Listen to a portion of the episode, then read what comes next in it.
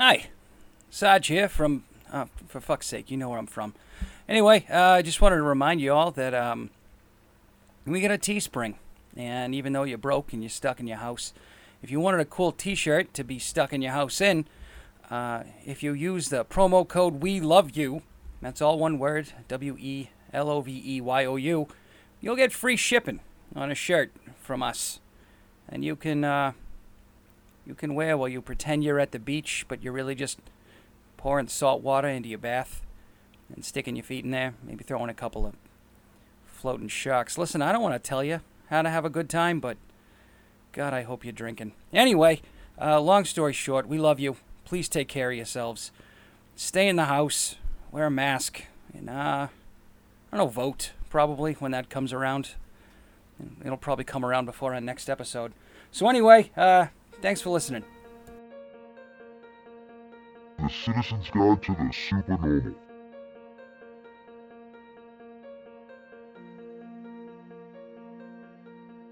Hello. How are you?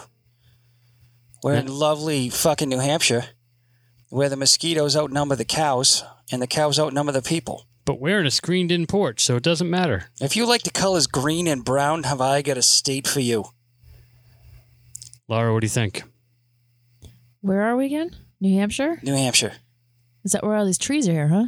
That would explain the crickets for sure. Yeah, it's, it's very loud. We decided since we're on vacation together as a family, uh, we would uh, record outside on the porch, but um, not too outside. So we got a screened in porch that we're going to record this while the kids are watching fucking, I don't know, Dr. Seuss something. Do they still watch Dr. Seuss? Yeah, I believe they're watching the Lorax right now. Oh, wow. Hey, cool. Yeah. That is also about trees, I think. Yeah. Yeah, it's uh, It's a it's, tree about themed. saving the The trees. Lorax tree, that's what it It's is. about not using too many of the resources that you have available to you. Oh. I, I believe. No, That's Oh. good for kids. This is a Yeah. tree. This is a tree themed week, I think. Well, yeah, because we moved, went to a place surrounded by them. The entire state is basically just a pine tree with different rocks. Yes, it smells like Christmas all the time. It does, which is nice. It's nice, unless you got bad memories of Christmas, and then don't come here because you're not going to like it. No. Especially because there's a goddamn Christmas tree orna- ornament store in every fucking town. And we passed a Christmas tree shop, your favorite place. I can't find a beer store to save my life, but if I needed a Christmas ornament, I could tell you 25 places to get one. All right. Uh, so, uh, barring all that, it's been a great vacation. I've seen Maynard without his shirt on, which is pretty normal because he does that in his backyard. Yeah, I mean, it gets it gets hot back there. It does. It does. But that's mostly because you always have a fire burning because you're constantly trying to destroy evidence Yeah, it's how else would you destroy evidence? uh, by not committing crimes. Step one. I'm not necessarily crimes. I just Well, yeah, we don't know about them because you burned all the evidence. I'm pretty sure we're going to do an episode of this show about your life eventually. oh, that could be fun. It would be, but you wouldn't be here. You'd be in jail. Oh, Oh, it's like that that tiger, Tiger King.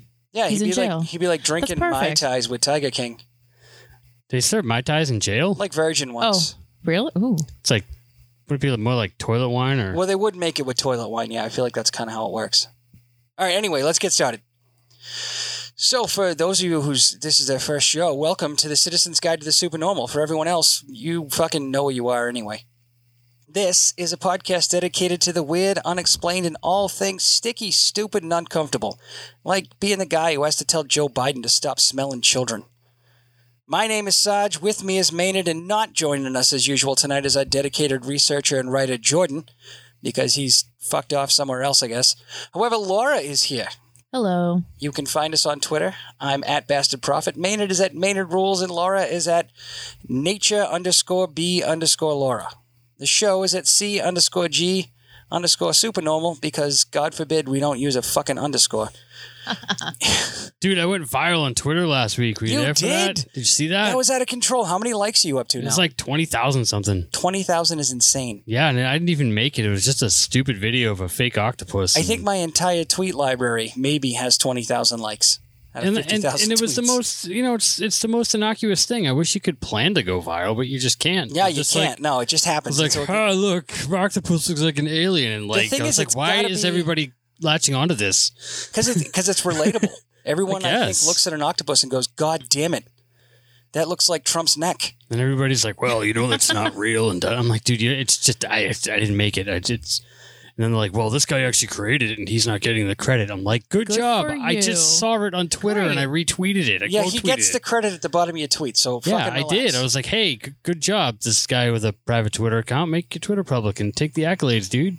Ah, unbelievable. Holy smokes! Anyway, if you like our show, please leave us a review on iTunes. Uh, we need your love. And if you really, really like our show, you can help support us on Patreon at patreon.com slash Sarge the Destroyer. Your subscriptions will help us make some great content in the future. We actually just got a new uh, patron. Oh and I'm wow! trying to look up her name because I'm a goddamn idiot and didn't do this shit beforehand.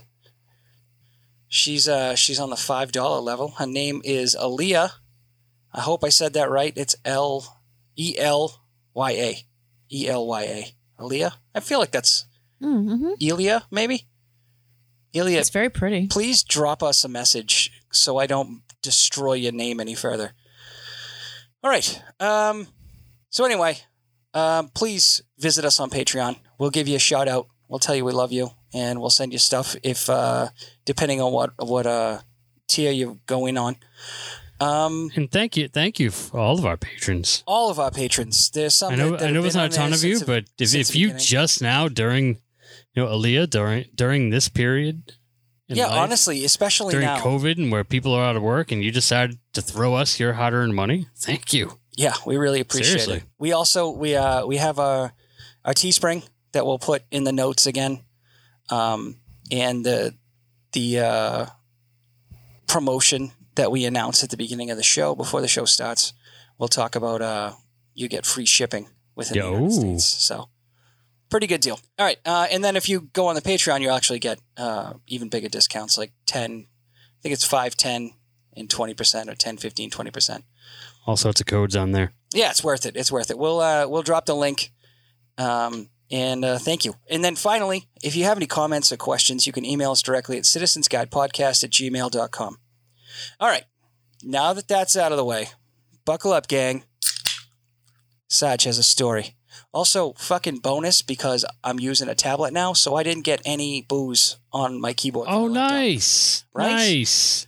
Yeah. Now to let's talk about stupid, sticky, and uncomfortable, right? Sarge's keyboard. yeah, yeah. There, there'll be no more booze on my keyboard. So now all I got to do is clean off the cum. All right. So wow. the year was 1918. World War One comes to an end, and everyone agrees that Germany has probably learned its lesson.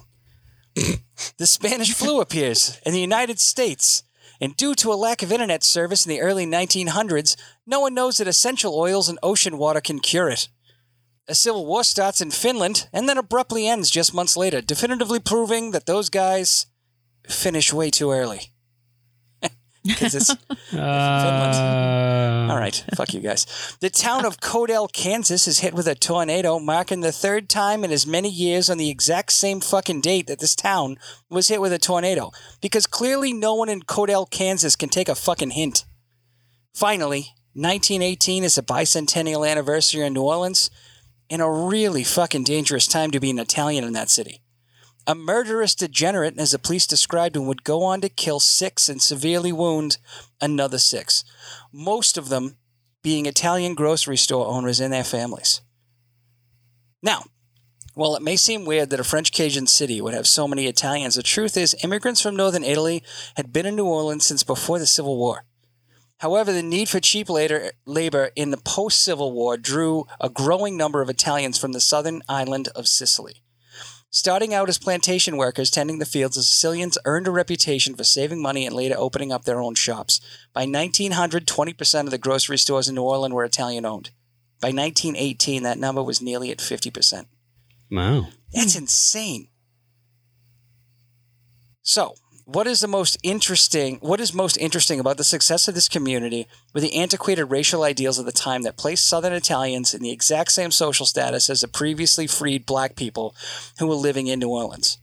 Two things that added to the prejudice were uh, are actually common traits of a lot of immigrants in the community at the time: a tendency to stick to their own kind and a mutual distrust of the police. This mistrust led to the Italian community taking the law into their own hands. Disagreements between families of clans, known as vendettas, was solved with extrajudicial punishments, often involving axes. If you're seeing a correlation here, you're damn right. Due to the frequency of people solving their beefs with Paul Bunyan like flair, it was incredibly difficult to determine who was a victim of a serial killer and who just stole some grapes from old man Giuseppe's Sicilian 7 Eleven. Son of a bitch. Those fucking kids. Every time. If you eat the grapes in the store, it's still stealing, you asshole. yes, it is. Yeah. Oh, No oh. free Oh. snacks. Right? really? Yeah, I mean, it's still Oh. stealing. You're still stealing from the store. Oh, great. Unless you're going to pay for like the bushel of grapes you rip those grapes off from. All right, note to self: stop eating grapes in store. Okay. God damn it. Yeah, maybe like like chuck a couple quarters or something in the bag to offset yeah, the just weight. do that. At least Make it's the that happen. worst I've done. So no axe is coming for me. I hope. So, to complicate matters even further, in addition to family vendettas, there was also an early precursor to mafia like criminal activity known as the Black Hand. Black Hand is not, in fact, despite popular belief, the mafia as we know it today. Instead, Black Hand is more a name for criminal activity. The confusion between Black Hand and Mafia comes from the similarity of their crimes and the people involved. Much like the Mafia's well known extortion, blackmail, and protection rackets, the Black Hand operated under a similar business model criminals would approach Italian businessmen with either threats of blackmail for illicit affairs and criminal activity done by the victim, or they would simply offer protection to business owners by essentially saying, Pay us not to fuck up your store. Should someone run afoul of the criminals enjoying black hand tactics, they often met the end uh, at the business end of an axe. So it was pretty much Southie in the 70s. Yeah, yeah, Yeah. basically. yeah. Except except they upgraded the guns in the 70s. And the thing that's interesting about all this, and, and the thing that kind of made this an interesting topic, I thought, for the podcast, is that you see this with a lot of immigrant communities. They police themselves, they take care of themselves, and unfortunately, sometimes, they extort themselves. yeah, exactly, um, because they they're afraid to go to the police. Because maybe there, maybe there's you know an undocumented immigrant in the family that they don't want uh, to get taken away by ICE. So instead, you know, they handle everything internally, and sometimes, uh, unfortunately, that leads to to maybe harsher than acceptable punishments. Yep. So, with all these factors in play, we've run into the confusing and diverse list of Axeman victims, which we'll get into now. This is going to be a lot. So, do we want to take a break now? Yeah, let's take a break. All right, let's take a quick break and then we'll get into the victims. All right. All right. I'm a scat man.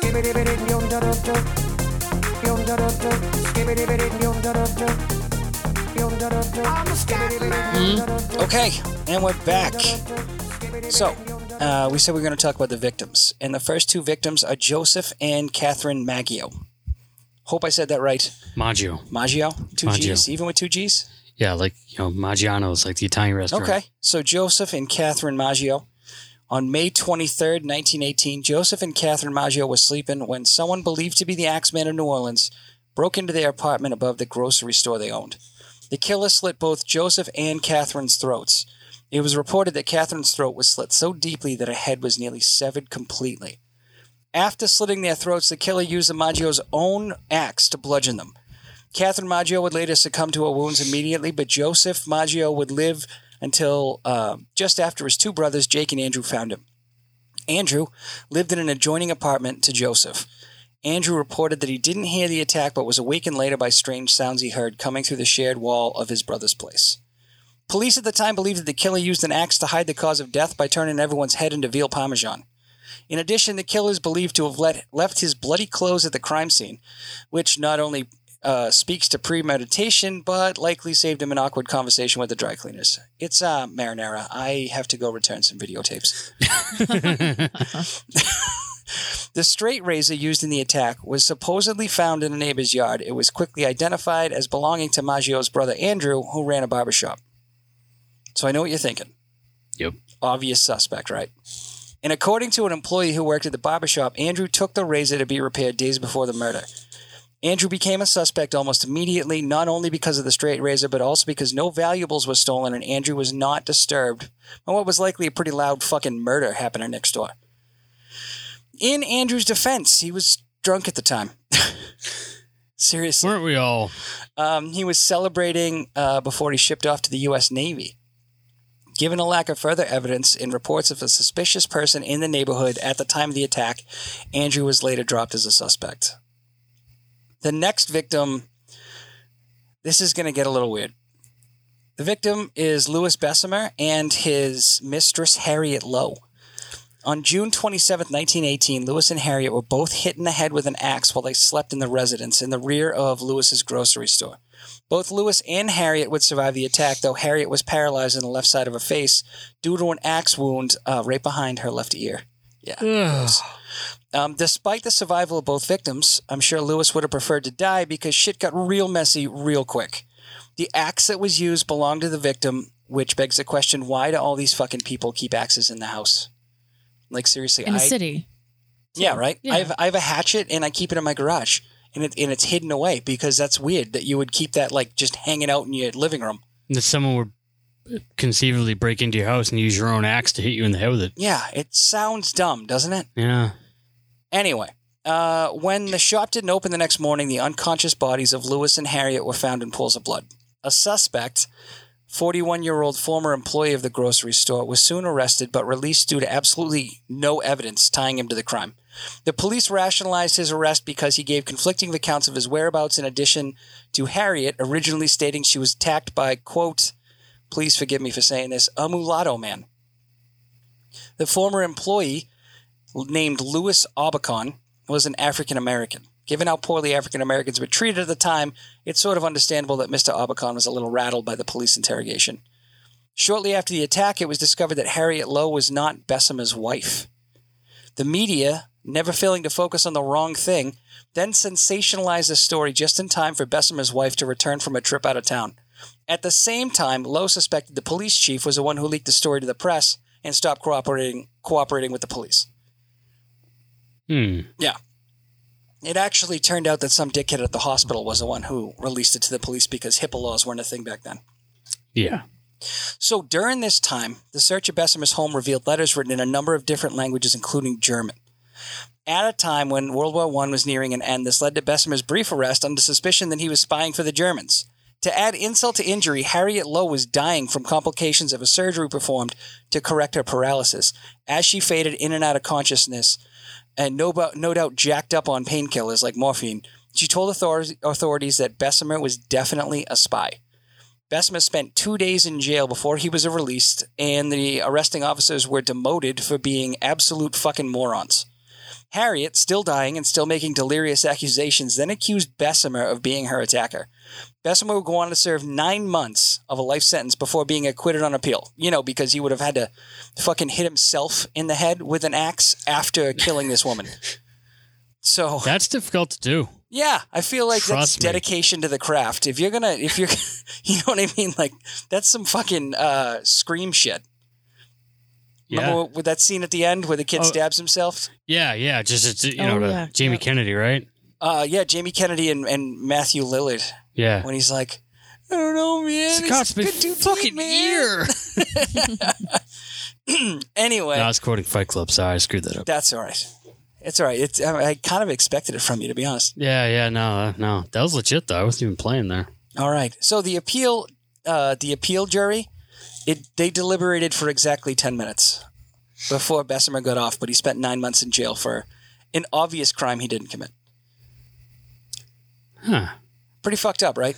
Yeah. I'm trying to figure out how the first jury convicted him if the only other witness was dead. Yeah. And uh, It's like, oh yeah, you definitely hit yourself in the head with an axe. right? how do you Yeah, that was you. do that? it's like it's obvious, isn't it obvious? Everybody. Yep. Oh my god, it's so stupid. All right, so the next victim um, is Anna Schneider. On August 5th, 1918, the 28 year old Schneider was eight months pregnant. Her attacker struck again while the victim was sleeping. Schneider would recover from the attack and give birth to her daughter just two days after the attack. Yikes. Much like the previous two attacks, nothing was stolen. Unlike the first two attacks, police suspected that a lamp was used instead of an axe. Apparently, word was getting out that like you should not leave axes lying around. I'm So hoping, they just used whatever they could get their hands on. which is a lamp, yeah. and you know lamps back then it was probably made Oh, of yeah. fucking lead. Yeah. All right. Uh, Schneider was found by a husband who worked late nights. He was not a suspect. Uh, and the attack led the police to finally believe that all five victims were related to the same suspect. Hmm. So then there was uh, uh, five days later, on August 10th, Joseph Romano uh, was the next victim. He was an elderly man living with his two nieces. He was Thank struck- you for your cheese. Jeez. Cheese. That's what I said. His children Oh, include it. Ray Romano. Thank you for Raymond. oh man! So he was struck twice in the head with an axe that was later found in Romano's yard. His nieces, Pauline and Mary, heard the assault happen and arrived in Joseph's room in time to see the suspect fleeing the scene. He was described as a dark-skinned man wearing a suit and a slouchy hat. Romano died two days later. His attack spread panic throughout New Orleans, and a retired detective believed that the Axeman murders were linked to a previous spate of murders in 1911. The former detective believed the killer struck without motive, though it's unclear if he took into account the level of premeditation required for Maggio's uh, for the Maggio murderer's presence to, of mind to change his clothing. Hmm. Unless the guy just was like, "Oh, these clothes are all sticky," and just like Yeah. got naked and ran home. Yeah, he must have. I mean, it is New Orleans. A naked dude running down the street is Yeah, not that is, you know, common, especially yeah, back then, be like, oh, well, uh, you know, too much bourbon. yeah, yeah. All right, so this story's kind of fun. Oh, too many hand grenades. Have you ever had a hand grenade down there? No, I've never oh to New God, it's made with uh, Everclear. oh God, Yeah, you start talking in tongues after Yeah. a while. yeah, I can only imagine. It's a religious experience for sure. As my friend Steve will tell you. We won't get into that story though. So Charles, Rosie, and Mary Cortimiglia. Cortimiglia? Yeah, Cortimiglia. Uh, March 10th, 1919. So the killer stopped, took a winter break. Makes Um, sense, yeah. Yeah, right?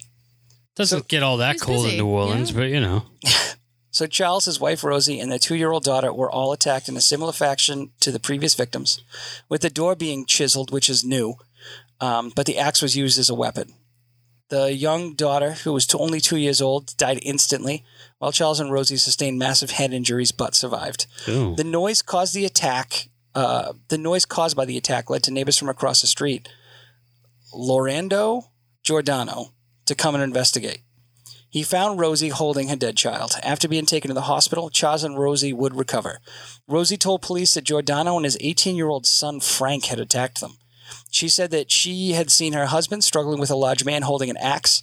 Thought to be Frank, who was 18 years old, stood at six feet tall and weighed roughly 200 pounds. It's a big fucking 18 year old. Charles vehemently refuted these claims, but the Giordanos were arrested and convicted anyway. What's telling is during this trial, Charles actually divorced Rosie because of this, because of the accusations. Um, a year after the conviction, Frank was just about to be hanged, and Rosie recanted her testimony, and the Giordanos were released. Rosie's motive for the false accusation was jealousy and spite. Wow. and that's that's a quote from her. She said that she accused them out of jealousy and spite. wow. How fucked up is that? Yeah, she almost got them killed. Yeah, it's like the Democrats in their witch hunt against the president. They're just jealous of his glowing skin Yeah, seriously. and sh- in tie tying abilities. Wish I was that orange.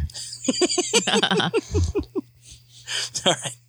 Steve Boca was the next victim, August 10th, 1918. Um, 1919, excuse me. Uh, Steve was sleeping in his home, and he was, uh, which was also attached to his grocery store, when he was attacked. He was briefly knocked unconscious, but when he woke up, he ran out into the street to see if he could find his attacker. This is where he quickly realized that his head was smashed, so he had to go to his neighbor Frank's house, where he passed out yet again. Boca fully recovered, yet had no memory of the attack. L- like the previous victims, his door was chiseled away and no valuables were taken. Did he sell vegetable burgers at his store? If he did, I wish he died. because those are disgusting, and only an animal eats something like that. Oh, okay, I was just curious. All right, Sarah Laumann. Seems Boca. I don't know. Boca burger. Oh. Sorry. Come on. Come on, Laura. Get with the times. Sarah Laumann, September 3rd, 1919. Laumann was attacked with an axe. She recovered. Um, sorry, she received a series of head injuries and lost a number of teeth. Ouch. How fucked up is that? Oh God, I hate it. I can hear about terrible injuries, but once I hear somebody Teeth? Anything lost with teeth, the teeth. yeah. yeah, I'm fucking done. No. Ugh. Mm, it's gonna ruin prom for her for sure. So her neighbors found out after coming in to check on her because she lived alone. They had to break into her apartment, and police suspected the attacker entered and escaped through an open window. The axe used was later found in her yard. She survived, but does not in any way remember the attack. Wow. Yeah, pretty messed up. All right, this is the final. Kind of a lot more survivors than I expected from this Yeah, story. You know? six dead, six lived. All right, so this is the last survivor. Um, I'm sorry, this is the last uh, victim. His name is Mike Pepitone. Pepitone? Pepitone. Pepitone. T O N E. Pe- I'm going to say Pepitone. That sounds right. Yeah, we'll go with that. All right, so Mike Pepitone, August 27, 1919. Mike was hit in the head with an axe while sleeping, just like everyone else. Mike was next to his wife. His wife woke up by the noise and witnessed a large axe wielding man run out of the room. The blood splatter was considerable, and Mike died from his wounds. All right, so that's those are all the victims. What are we at for time? We good? Yeah. Okay. So shortly after the uh, Cortimiglia attack on March 14th of 1919, the Times Picayune posted a letter claiming to be from the Axeman. And I'm going to read this now. The date is in hell, March 13th, 1919. It starts Esteemed mortals, they have never caught me and they never will. They have never seen me, for I am invisible, even as the ether that surrounds your earth. I'm not a human being, but a spirit and a demon from the hottest hell. I am what you Orleanians in your foolish police call the Axeman. I'm a sax man, scooby doo dee bop dee bop doo. When I see fit, I shall come to claim other victims. I alone know who they shall be. I shall leave no clue except my bloody axe, besmeared with the blood and brains of whom I have sent below to keep me company. If you wish, you may tell the police to be careful not to rile me. Of course, I am a reasonable spirit. Which seems weird coming from a guy who killed a two year old, but alright, I'll go with it. I take no offense at the way they've conducted their investigation in the past. In fact, they have been so utterly stupid as to not amuse me, but His Satanic Majesty. Francis Joseph, etc. I don't know what that means. But tell them to beware.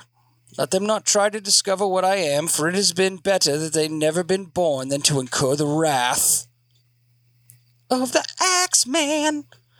I do not think there is a need for such a warning, for I feel sure the police will always dodge me as they have in the past. They are wise and know how to keep away from harm. God damn it, this is a long letter. Undoubtedly, your Orleanians think of me a most horrible murderer, which I am, but I could be much worse if I wanted to. If I wished, I could pay a visit to your city every night, at will. I could slay thousands of your best citizens, for I am in close relationship with the angel of death. Now to be exact, at 12:15 earthly time, just making sure he covers the time zone there, which is Yeah, good. make sure we're not on Mars or anything. I'm glad the Axeman had more presence of mind than the writers of the Goonies. I mean, uh, of uh, Gremlins. Excuse me. Yeah, it's like after midnight. Where, pal? well, earthly time, obviously. it's like th- these were these were Asian Asian uh, beings. Like you know. So was- are we on like Asian time? Like what? I in you know, know. On next Tuesday night, March 19th, 1919, I'm going to pass over New Orleans. In my infinite mercy, I'm going to make a little proposition to you people. What do you mean, you people? Fucking kidding me? Here it is. I'm very fond of jazz music. I knew I hated this guy for a reason. so, and I swear by all the devils in the nether regions. It's the name of my sex tape that every person shall be spared in whose home a jazz band is in full swing at the time I have just mentioned. If everyone has a jazz band going well, then so much the better for you people. There he goes again. Swear. people. Yeah. Racist fuck. One thing is certain, and that is some of you people who do not jazz it on Tuesday night, if there be any, will get the axe. Can I just can I just say jazz it kind of sounds like an it? old timey term for masturbating? It does a little bit. If you're yeah. not gonna jazz it, right back. I have to go jazz it. Hey, where's Cliff? Ah, I think he's jazzing it in the restroom. He saw Mary Sue walk by and a stocking fell down. well, as I am cold and crave the warmth of my native Tartarus, and it is about time to leave your earthy home, I will cease my discourse, hoping that thou wilt publish this, that it may go well with thee. I have been, am, and will be the worst spirit that ever existed, either in fact or in realm of fancy. Signed, the Axeman. Yeah, He sounds like a huge douchebag, right? And I'm like, I'm not crazy. yeah, I'm, Did they um, look at the local high school drama department? yeah. I swear to God, this guy's a fucking incel. He reminds me of Elliot Rodger. Do you guys ever see the Elliot Rodger videos? No, Oh, he's just this pompous little douchebag who girls won't date because he talks like he's a fucking drama teacher, actually. So, yeah, he just sucks. I assume we'll get into theories later. So, Oh, yeah. all right, yeah, all right. we will. So on March 19th, 1919, New Orleans was hopping. Every house either played jazz or was empty because the residents were at a party that played jazz.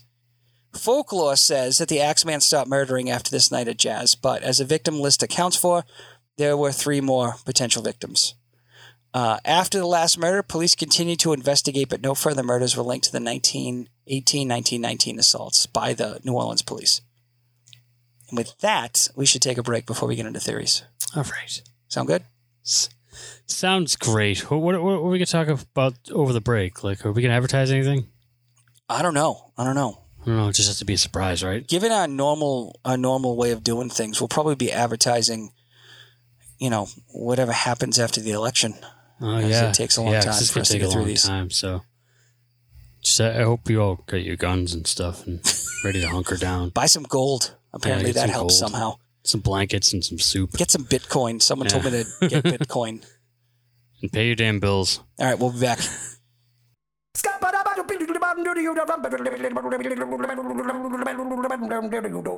I'm a scat man.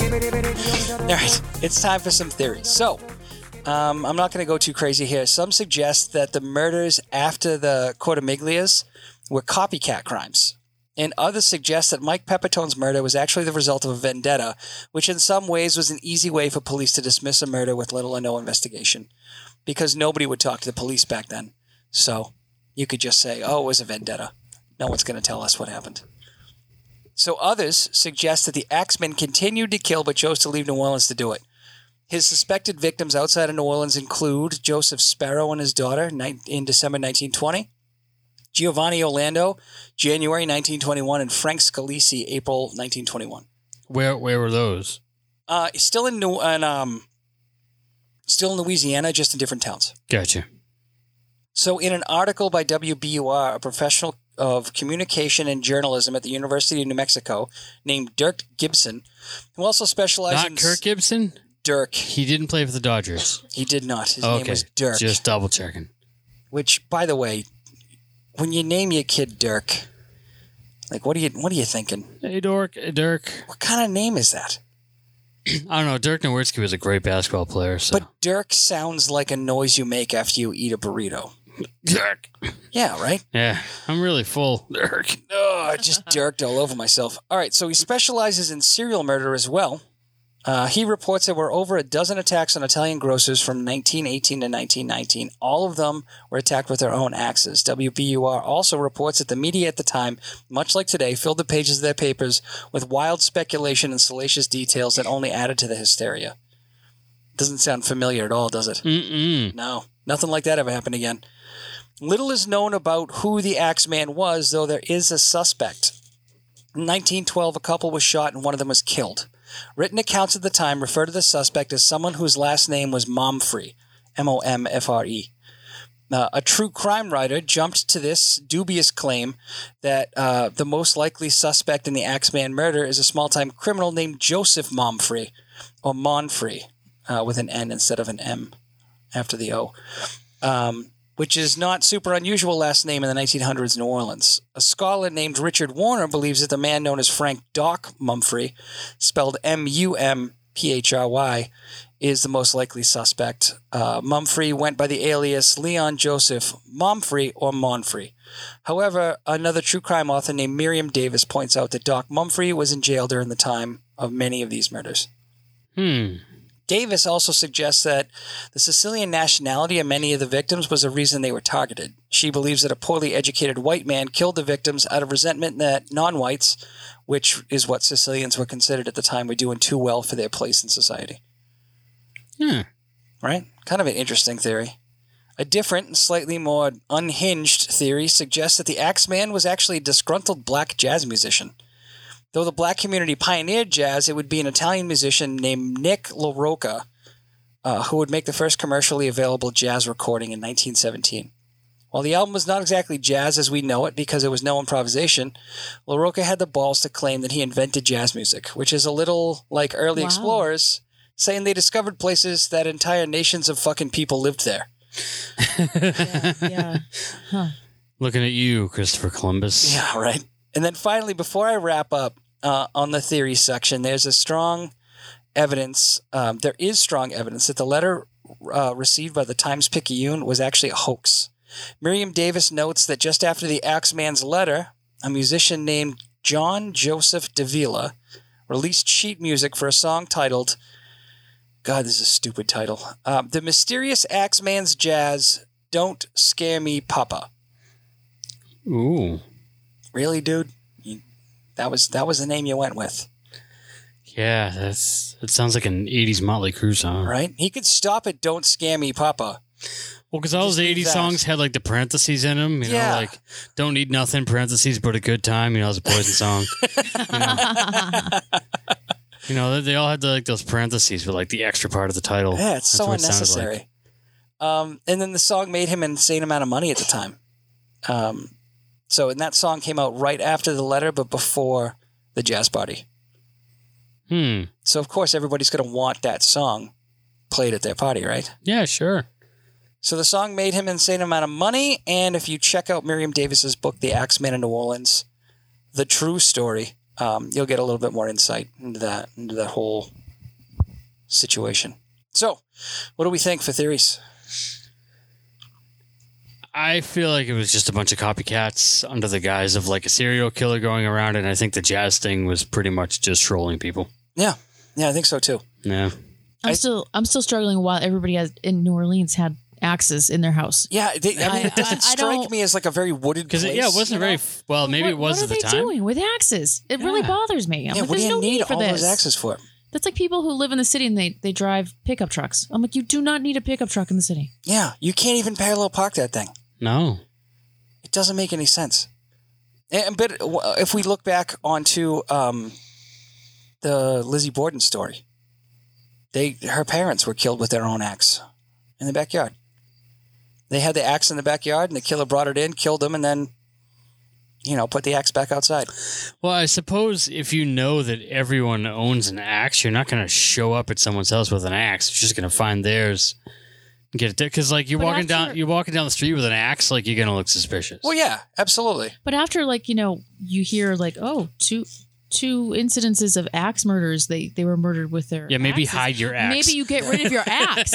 Yeah, maybe don't. put leave it- it. put It's under the bed or, oh, let's- like- let's- no, don't put it under the bed in a closet. No, you throw it in the dumpster down the street. Put the axe somewhere where no one's going to use it to bludgeon you in the head with. Seriously.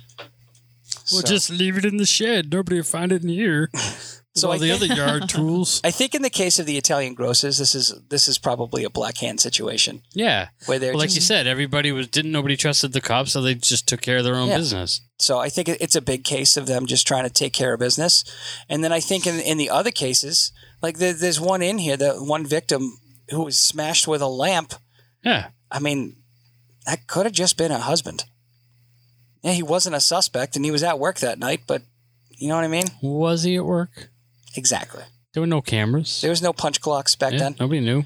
Yeah. So it, it's shady in general, but I, I definitely don't think the Axeman in New Orleans wrote that letter for sure.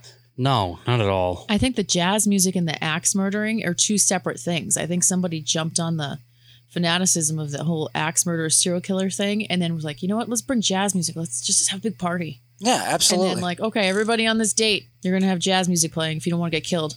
Yeah. It, it's like um, when uh, people told you if you flashed your high beams at someone who was driving with their headlights off, Yeah. they would Yep. turn around and come and kill you as a gang initiation. Yes. It's just two completely unrelated things that someone tied together because it made for an interesting story. Yeah. So Well, that's what it that's it. That's what we got. Jasmine. Are we ready for some dick news? I mean, Oh, are we ever yes. not ready for dick news? All right. Let's. uh oh, was I supposed to look one up? No, no, no. I, I got it. Okay, I got you. I'll take care of it. Good. A GoPro for your dick. Perfect. really? This Wait, all GoPros aren't for your dick? All right. All right. So our first story comes from Vice News. Oh, good. Uh, the headline is "This GoPro for your dick is ridiculous."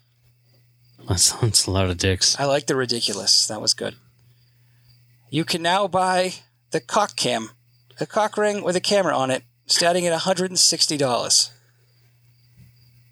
Remember that viral video of the dog wearing a GoPro camera on its neck? now imagine this video, but the dog is your dick. Bravo, Vice. Bravo. Well done. So apparently you can record all your erotic moments It never never before seen angles. I feel like if you're doing it doggy style though, it's just gonna keep like showing the butthole over and over yeah, yeah. again. Right? I don't Yeah, probably. it's not really a it's not really I never thought to myself, hey, this porn would be a lot better if I could view it from the angle of the penis.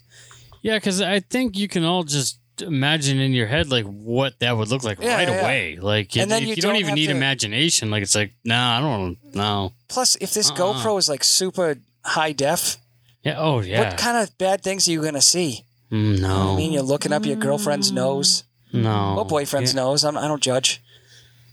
Yeah, Yeah. That's, that's no, that's not good. Yeah. That's not good. I don't want that. No. Stop selling that, please. There's things you shouldn't see. Yeah. It's like childbirth. When they're like, "Do you want to see?" No, I don't want to see anything. No, exactly. Just exactly. get the get the thing out. We've all experienced enough of that to be like, you know what? I I believe that's you- what it would look like. you do not need that in 4K. I'm sorry. Or slow motion. Thoroughly unnecessary. Or time lapse. It just doesn't. All right. Think, thinking of all the GoPro functions. yeah, no. I'm not okay. Time lapse. Oh, time lapse, right? Ah, my time lapse would would be like two seconds. Well, yeah, that's the thing. You wouldn't even see it. It would just be like, All right, so uh, puppetry of the penis performer suffers nasty work related injury. This is from the Daily News. Um, he suffered for his art. Guy named David Friend, who was a co-creator, suffered a serious in- injury in one of the tools of his trade when he sat on a corkscrew. Ow. Um, wait, a s- Wait, out of what? context, that doesn't make a ton of sense, does it? How are you gonna? so Explain this had, this. this had nothing this. to do with his profession, but he just happened to sit on a corkscrew. I I think you need to. Oh boy. Mm, all right, this is goal. This is like this is this is special territory. If you're cringeworthy, if you're the kind of person that that is uncomfortable with penile injuries, you might want to turn this off now. His testicle reportedly turned a deep shade of purple as a result of the unfortunate incident. He was performing uh, an audience participation. What does that look like in puppetry of the penis? Uh, he's like, here, come here. I, I have no idea. I, I, I feel like mine wouldn't last long. I'd be like, here, hold it. Okay, well, now I need a towel. Jeez. So it's a, a he was doing a, a genital origami installation called the Bulldog. Oh. The corkscrew was reportedly in the pocket of a spectator who came to see the Fringe Festival show after taking a wine tour, Oh. and he sat on the person's lap. So he kind of deserved it. I mean, frankly, if you're not wearing any Yeah. clothes and you're doing a thing with your penis and you sit in my lap, whatever happens to you is your own fault. Oh, so painful. He's expected to be out of service for about a week, per doctor's Yeah. orders. That makes sense. And uh, that's fucking gross. Okay, uh, last one. Uh, it's titled "Those Penis Rings." Welcome to True Horror. This is from the Star. Apparently, uh, the use of penis rings seems to have picked up in Malaysia. just Malaysia. It's kind of weird that they're isolating it to just Malaysia. Is that like that their COVID boredom ta- uh, tactic? Just you know, Surprisingly, no. no. This story came out in March 2017. But I Oh, just oh, okay. across So it. it's an oldie but a goodie. Yeah. Um, Alright. So a lot of cases are being reported of firemen coming to rescue to remove the rings Ugh. off your dick. Uh, that may be merely embarrassing, but there's also a real danger. If a penis is left in a ring too long, it could result in impotency or worse, amputation. Says a urologist. Don't use that. Please don't cut off my dick, ever. Um, a ring that's left on for more than six hours could result in impotence due to damaged nerves and blood supply. Yeah. In the worst case scenario, when a man actually leaves it on for more than a day, the construction becomes tighter, starts eroding into the penis and getting infected and becomes necrotic. Necrosis means cell death. Ugh. Oh, no, sir. Don't like that. Uh, so I'm not gonna, gonna keep scrolling here. Um, a man on uh, he, there's a guy who had that happen for more than 12 hours. In January of 2017, another guy had a dick stuck in a ring for three days. Well, another had to be similarly rescued in December 2016. Kuala Lumpur Fire and Rescue is very busy, apparently. oh my So- god! Don't. I've never worn a cock ring. No, I don't. What does it do? I don't know. Is anybody? If you know what a cock ring does, don't tell us. Um, I'd rather make up what it does. Yeah, I, If you want to accessorize, put a little charm on it. Right? Make it look Like a little pretty. dangly charm? yeah, but don't you like put it on like the base? Yeah, it goes all the way down to the bottom. That I do know. I've What's seen it? in enough porn to understand what it does. Does I don't know what it does though. Yeah, it says here in the article you can only wear latex ones. Well, yeah, if you're gonna wear like m- metal or something, forget it, dude. You Yeah, but what if you're a member of like a fucking death metal band? well, then you're into like the piercings. Yeah, You know. nothing's more metal than an Ah. iron cock ring, though, right? Right. You just take your chances.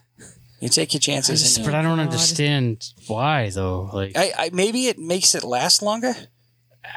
Deadens the sensation, so you you don't you know blow your top too I, early. I would think it would just get in the way, but whatever. Do you wear it while you're jazzing it? Or is, or is it? A, do you wear it during a sex act, or can you can you go solo with a cock ring? I suppose if you can do one, you can do the other. But I wonder. So that's the thing, though, is if it's just purely to last longer. I feel like I've never been masturbating and been like, "Wow, I wish this never ended." well, maybe it's not for that then. All right. Well, um, this has been a disturbing episode that ended in tragedy. Yeah. No, all around, all around. All right. Well, thank you for for listening. If you made it this far, um, be safe. And uh, if you're gonna jazz it, don't use the good towels. Yeah, tweet us your cock rings. No, Yeah, wait. no, no. no, maybe not. just tweet us your cock ring No, stories. thank you. Stories, not no, not the actual rings. and and if you're worried about anybody knowing it was you, be like, my friend wore a cock ring once. Yeah, do it that way. We, we- we only want stories. We do not want photos. No, do no not send photos, please. Or if you're gonna send photos, send them to uh, at real Donald Trump on Twitter because he's Yes. he's part of this podcast. I don't know if you guys knew this, but we're actually part That's of true. QAnon. That's true. hmm Yes, no, and he he loves to get those. He does. He does. It uh, makes him feel better about his own Yeah, weird penis, yeah, mushroom shaped. yeah. All right. Well, uh, thank you for listening, and uh, good night.